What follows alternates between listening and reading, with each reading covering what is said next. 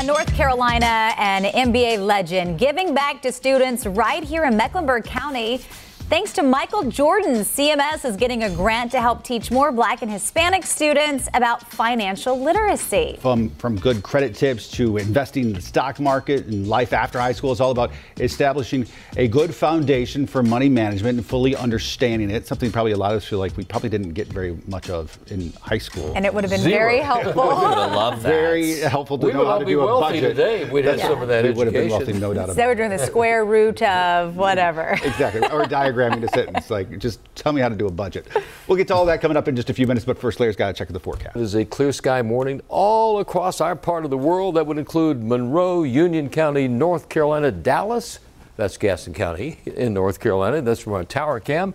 Over at uh, areas around Lake Norman, looking okay there, and Kannapolis right there in, in Cabarrus County. In fact, a little bit of it's in Rowan County, looking okay as well. In Concord and Kannapolis, it's fifty-five degrees. That's matched at Almond, fifty-six at Rock Hill in South Carolina. It's all tied up at Chester, Lancaster, and over in Sheron, South Carolina. sixty here. Keep looking at that temperature in the Boone area. Chilly, forty-five degrees in the mountains. They like it up there. That's really fall-type weather. Check it out. No rain anytime soon. No chance of rain from today all the way into the beginning of next week. And look at these temperatures, mid eighties until next Monday. We could actually be into the low nineties. Governor Cooper calling on lawmakers to create new efforts to help people who will have student debt forgiven. Right now, anyone who has loans forgiven would be exempt from paying federal income tax on them. But as the current state law stands, those individuals would still have to pay state income tax.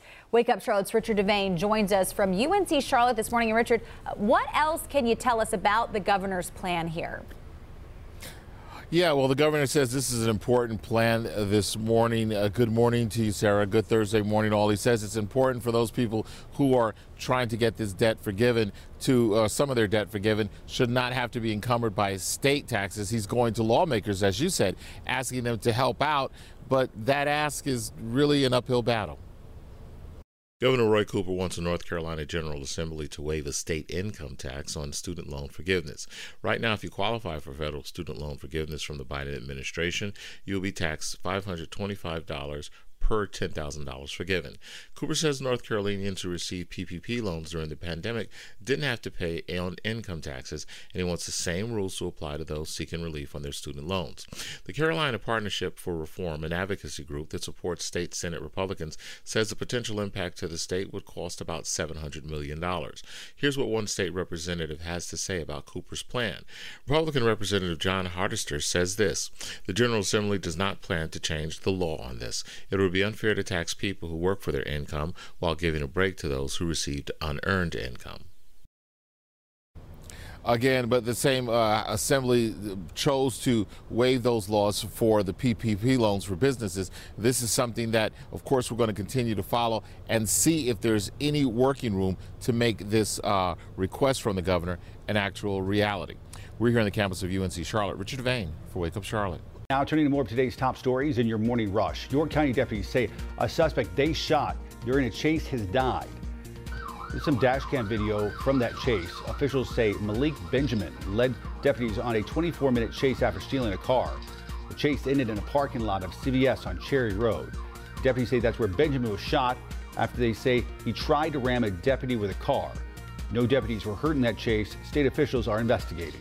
A third case of drink tampering at an East Carolina University fraternity house has now been reported. It comes as students continue to call for action and protect uh, outside of the Theta Chi house. Now, earlier this week, university police got a report of a drink tampering involving two people, one of which led to a sexual assault at the house.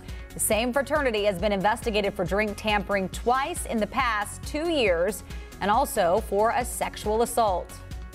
Good morning, I'm Tradisha Woodard. Carolina Panthers owner David Tepper wants to counsel a city and county deal over their abandoned facility. And they say they're waiting and wanting to withdraw due to government making unreasonably high demands. The county and city have already filed separate lawsuits and court papers saying they have reasonable compensation for legitimate claims and damages left behind. Social Security checks could see their biggest bump in four decades. Thanks to inflation, some people could get a nearly nine percent increase in their checks. It's So it's called a cost of living adjustment. It would mean the typical check would now be about eighteen hundred dollars. Live pictures out of London this morning, where Queen Elizabeth continues to lie in state at Westminster Hall until her funeral next week. Yesterday, her son, King Charles, walked behind the coffin along with his siblings, while Prince William and Harry walked side by side. Over the next couple of days, hundreds of thousands of people are expected to wait in line to pay their final respects. And that's it for your Morning Rush. Time to connect the dots when we make the news make sense. North Carolina regulators I've started three. Uh, I've started weeks of testimony on how the state's largest energy company can reduce carbon emissions, but it could, could come with a hefty price for the rest of us. Duke Energy working to become greener, but what does that mean for your wallet? Let's connect the dots. Back in twenty twenty-one, Governor Cooper signed a bipartisan bill to help protect the environment. The law is aiming for a seventy percent carbon reduction by the year twenty thirty. Now, regulators are trying to figure out how one of the biggest energy companies is going to comply. Charlotte-based Duke Energy made several proposals back in May. It included new ways to produce electricity, including more solar power and wind resources. Critics of the plan say it could make your energy bill a lot more expensive. Now, a panel is trying to figure out a feasible path forward. They're hearing from experts, including customers and the Attorney General's office, about what this all means for customers. The seven-person commission has to decide what to do by the end of this year. And that is Connecting the Dots.